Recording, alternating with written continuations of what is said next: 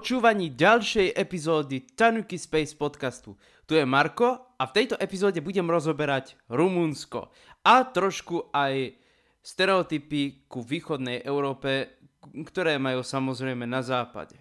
No aj my máme stereotypy ku východoeurópskym krajinám a nielen k tým a stereotypy sú niekedy veľmi nebezpečné. Dokonca som počul aj takú zaujímavú teóriu, že rumunčina sa podobá Rómčine, čo je samozrejme hlúposť. A ako je to vlastne s Rumunčinou?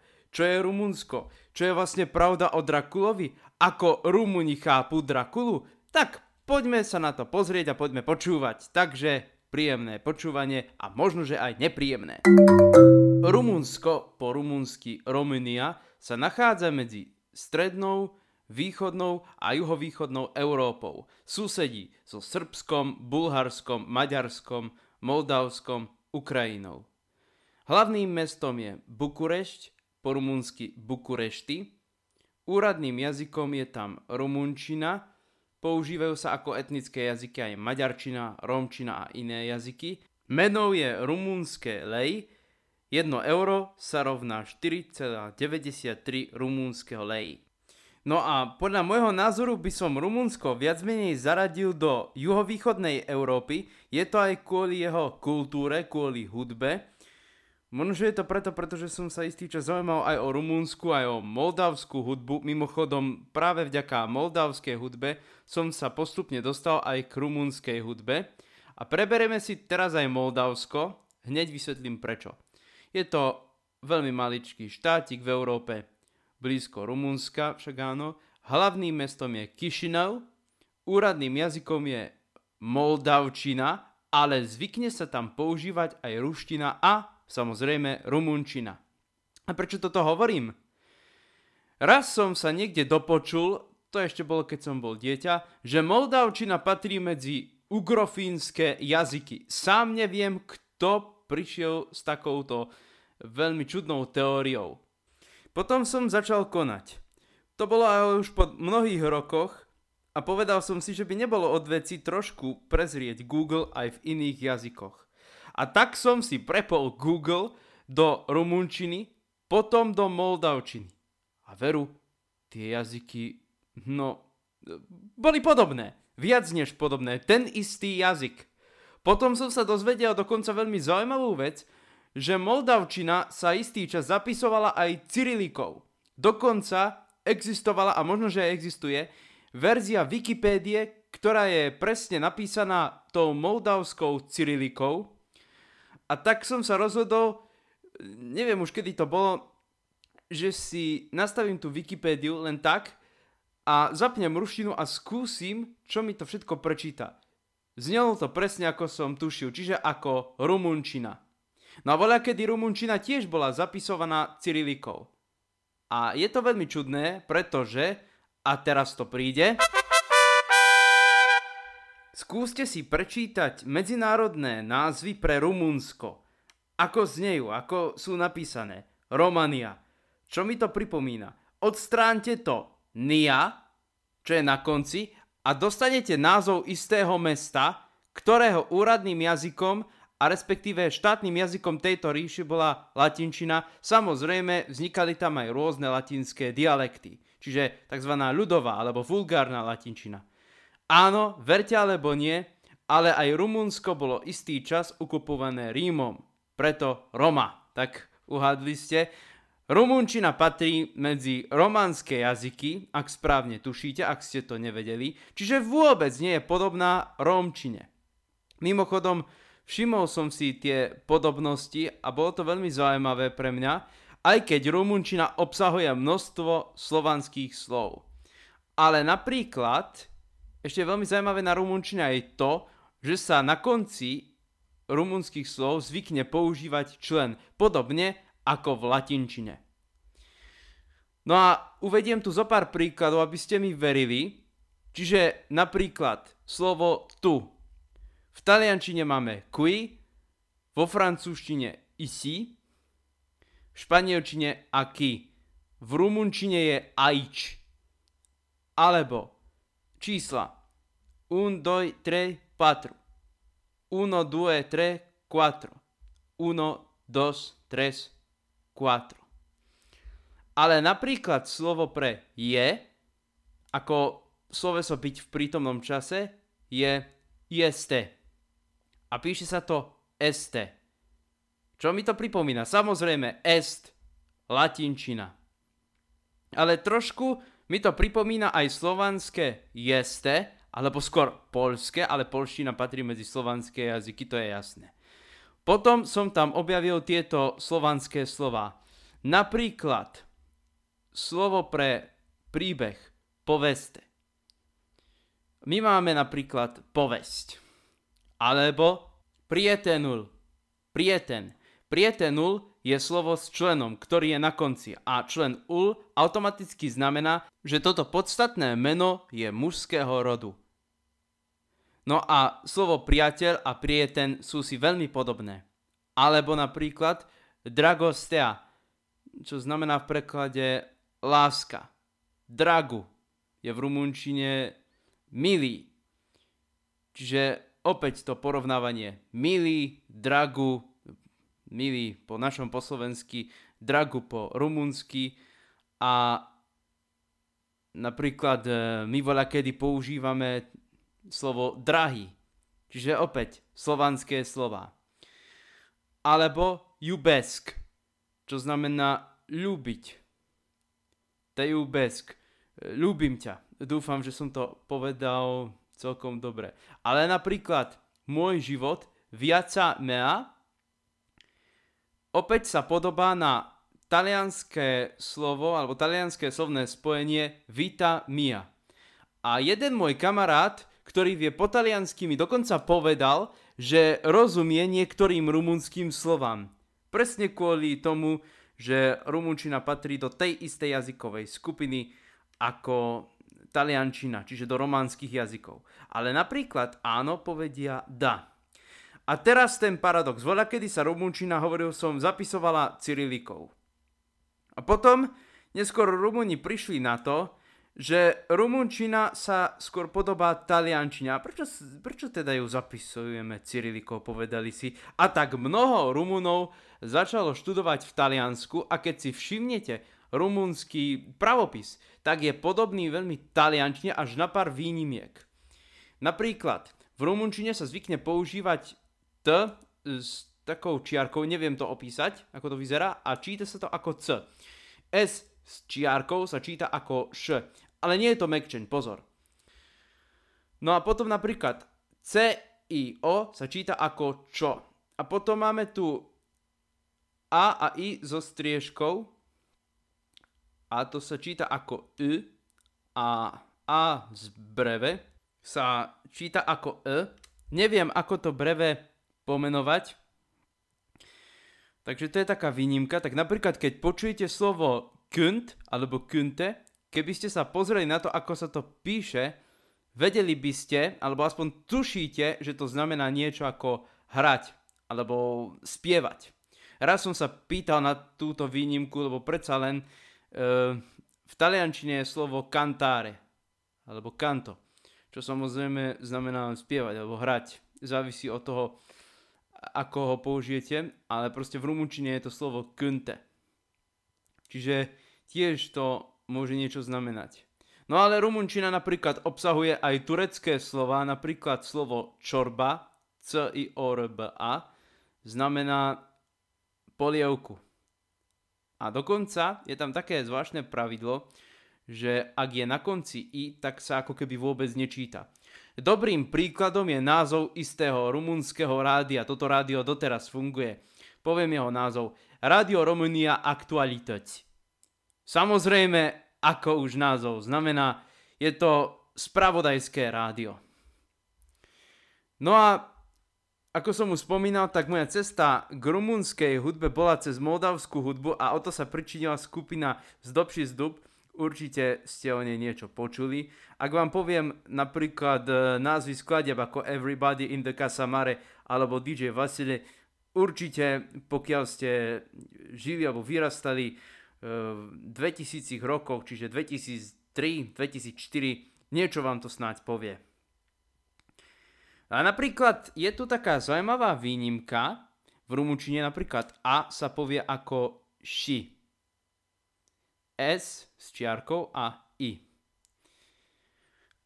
Ale napríklad ak je CI na konci, tak sa to nečíta ako či, ale presne sa stane to, čo som hovoril. Napríklad, ako som spomínal predtým, slovo ajč. No a teraz prebehnem trošku ku Drakulovi, keďže tiež je vlastne z Rumunska. Knieža Vlad, nazývaný aj Drakula alebo napichovač, čiže Tepeš. Je to vlastne považovaný panovník, alebo bol považovaný panovník za kráľa upírov. Myslím si, že o túto povesť sa zaslúžil ako aj Bram Stoker, známy to autor uh, románu Dracula. V češtine sa tento román nazýva Hrabie Drákula. Myslím si, že o túto povesť sa pričinili Turci. Pretože, a to je ten paradox, tento panovník nepochádzal z Transylvánie a ten hrad, čo tam je, hrad Bran, to nie je jeho hrad, tam je len akési múzeum, možno, že tam býval, ale nie je to jeho hrad. No a ďalej bol vychovávaný spolu so svojím bratom na osmanskom dvore, už tam robil dosť také nebezpečné veci. No a keď sa dozvedel, že Valašsko, čiže predchodca Rumunska, Sedmohradsko, čiže Transylvánia patrila už v tom čase Rakúsko-Uhorsku, ale Valašsko malo pripadnúť Osmanskej ríši, robil všetko preto, aby Valašsko sa do moci osmanských Turkov nedostalo. A robil to občas takým zákerným spôsobom, napríklad hneď na hranici s Osmanskou ríšou, s Bulharskom to tuším bolo, dal zavraždiť niekoľko ľudí, aby zastrašil nepriateľov, aby im ukázal, čo všetko sa im môže stať a čo je im z to spraviť. Samozrejme, nebol to veľmi silný panovník, no a potom, keď sa prevalilo to všetko, čo vystrajal, bolo ešte toho viac, ale nechcem z tohto podcastu robiť niečo ako creepypastu alebo true horror, čiže práve skutočné hororové príbehy úloha tohto podcastu to vôbec nesplňa, ani nechcem, aby splňala. Tak e, bez tak či onak tieto všetky veci prispeli k tomu, že bol vykresovaný tak, ako bol vykreslovaný.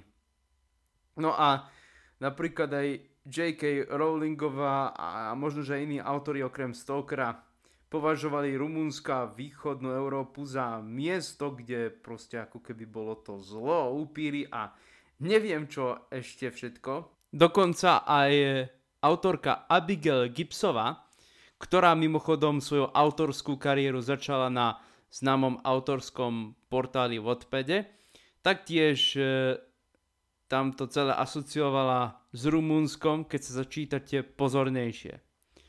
No bez tak či onak, Dracula je Rumunmi považovaný za hrdinu. Možno, že je to niečo také ako s naším Janošíkom, akurát tam tá historka, alebo tie legendy a mýty, bolo to vlastne koncipované v rozdielnom charaktere a Rumúni predsa len nechceli, aby im panovali Turci, moslimovia, kto by chcel, však áno. Napriek tomu sa stalo to, čo sa stalo. Drakulu nejako zosadili, zavraždili a na jeho miesto nastúpil jeho brat, alebo kto to bol, čo bol vlastne osmanským vazalom. No možno, že aj vďaka tomu sa v rumunskej kultúre, ako aj v rumunskom jazyku, vyskytuje niekoľko tureckých prvkov. Čo sa týka rumunskej hudby, opäť som sa rozhodol, že budem trošku improvizovať a opäť sa vám ju pokúsim znázorniť ja na mojom keyboarde. Samozrejme si na to opäť e, pripravím nejaký rozširujúci zvukový balík ako v tom predošlom, aby ste mali aspoň trošku tú autenticitu, aj keď je to všetko, ako sa hovorí, nasamplované, prevzorkované tie nástroje. No ale teraz už o tej tradičnej rumunskej hudbe. Čiže typickými nástrojmi pre rumunskú hudbu sú cymbal, potom husle, viola, známa ako brač alebo kontra. No a samozrejme kontrabas, čiže basa, ako sa ľudovo povie. No a potom ešte v rumunskej hudbe sú rôzne klarinety, akordeóny a iné hudobné nástroje. A v niektorých regiónoch sa používa hudobný nástroj, ktorý je v Maďarsku známy ako tarogato, v Rumunsku ako taragot. A hovorí sa, že vznikol z tureckej zurny, z tureckého hoboja. Akurát tarogato má len jeden plátok, nemá dve, ako hoboj. Čiže to je takou zvláštnosťou, ale taragot sa používa predovšetkým v Banate a v transilvánskej hudbe. No a potom sú samozrejme rôzne odlišné žánre. Toto, čo som spomínal, to je hlavne tá tradičná rumunská hudba z Valašska, v historickej Bukovine, čo je vlastne pohraničná oblasť s Ukrajinou, sa napríklad používa strunový nástroj kobza, čo je podobná tureckej bálame alebo greckému buzuki. Potom v Marmaroši, po rumúnsky Maramureš, sa používa zongora, je to ako gitara a potom rôzne činelky, husličky. No ale veľmi dobre známa je hlavne rumúnska hudba, ktorú hrajú Leotary. No a teraz vám, milí Romovia, ak to niekto počúva, aj od vás, aj z rómskeho prostredia, tak ak vám toto slovo pripomína slovo lavutare, tak je možné, že tento koncept rôznych rómskych hráčov vznikol zrejme, možno že nie, ale mohol, v Rumunsku. A viete, ako to vzniklo? Lavuta sú samozrejme po rumúnsky husle. Ale lauta je strunový hudobný nástroj, ktorý sa používa v Turecku. No takže preto možno, že ten pojem lautare, čo samozrejme v Rumunsku znamená predsa len tých rómskych hudobníkov. No a potom, keď už tu spomínam tých tureckých nepriateľov, tak napríklad aj hudobný žáner manea alebo manele obsahuje turecké prvky a dokonca tým, že ho komponujú aj Rómovia, Rumúni ho veľmi nemusia. Potom je jetno, píše sa to etno a číta sa to jetno a to je niečo ako keby modernizovaný folklór. No a samozrejme takým typickým rumunským hudobným nástrojom, ktorý nenájdeme ani v slovenskej ani v maďarskej ľudovej hudbe, pretože tieto hudobné nástroje, ktoré som spomínal v úvode, sú súčasťou cymbalových kapiel e, na Slovensku, na Morave, e, v Maďarsku a samozrejme v Rumunsku, ale tam sa vyskytuje hudobný nástroj, ktorý sa nevyskytuje nikde inde v rámci toho cymbalovkového prostredia. Je to hudobný nástroj naj. Pozor, nemyslím na flautu naj, ktorá sa vyskytuje v perskej, arabskej a tureckej hudbe. Myslím na, a teraz vás to možno že prekvapí, panovú píšťalu. No a je to taký paradox, pretože s panovou flautou sa zvyčajne aspoň tu stretávame hlavne s indiánskou hudbou, konkrétne s hudbou z And, čiže z Peru, z Bolívie, z Ekvádoru a tak ďalej. Ale áno, Presne tak, naj, čiže rumunská panová flauta, je známa aj v rumunskej tradičnej hudbe. Občas áno, občas nie. Najčastejšie z rumunskej tradičnej hudby alebo z rumunskej cigánskej hudby sú dobre známe na západe hlavne husle, potom e, akordeón, klarinet, ale hlavne tie husličky tam je počuť. No a niektoré rumunské hudobné žánre majú nepravidelné rytmy. Ako som spomínal v jednej z predchádzajúcich epizód, na Balkáne to nie je ničím zvláštnym, ale sú tam aj trošku nepravidelné prízvučné doby. Ja som sa ale rozhodol pre niečo, čo je veľmi dobre známe v rámci rumunskej tradičnej hudby. No a keďže moldavská hudba, hlavne moldavská ľudová hudba je veľmi podobná, týmto odkazujem aj na ňu. Tak, ideme na to.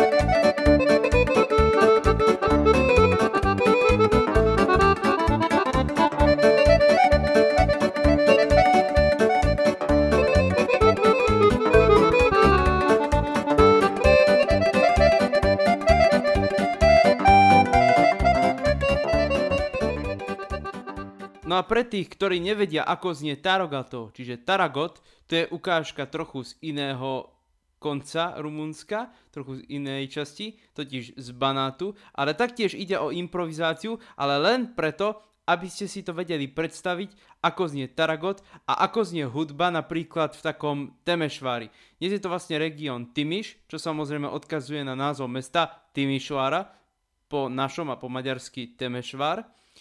A to je vlastne historický Banat. Tak počúvajte.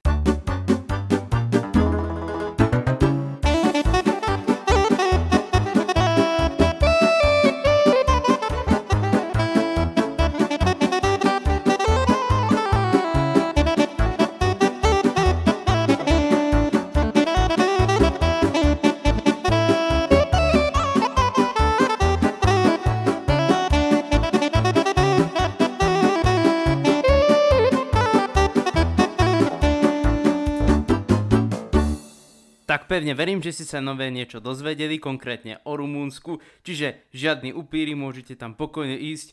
No a keď sme pri tých Romoch, tak samozrejme pozor na falošné zlato. Pokiaľ by ste mali nejaké námietky k tejto epizóde, po prípade by ste ma chceli upraviť, pretože po rumúnsky neviem, len niečo som pochytil, tak pokojne mi napíšte do komentára alebo sa so mnou spojite na Facebooku alebo hoci kde inde. Odkazy nájdete v popise tejto epizódy. Lúči sa s vami Marko a tešte sa na ďalšiu epizódu tohto podcastu Tanuki Space.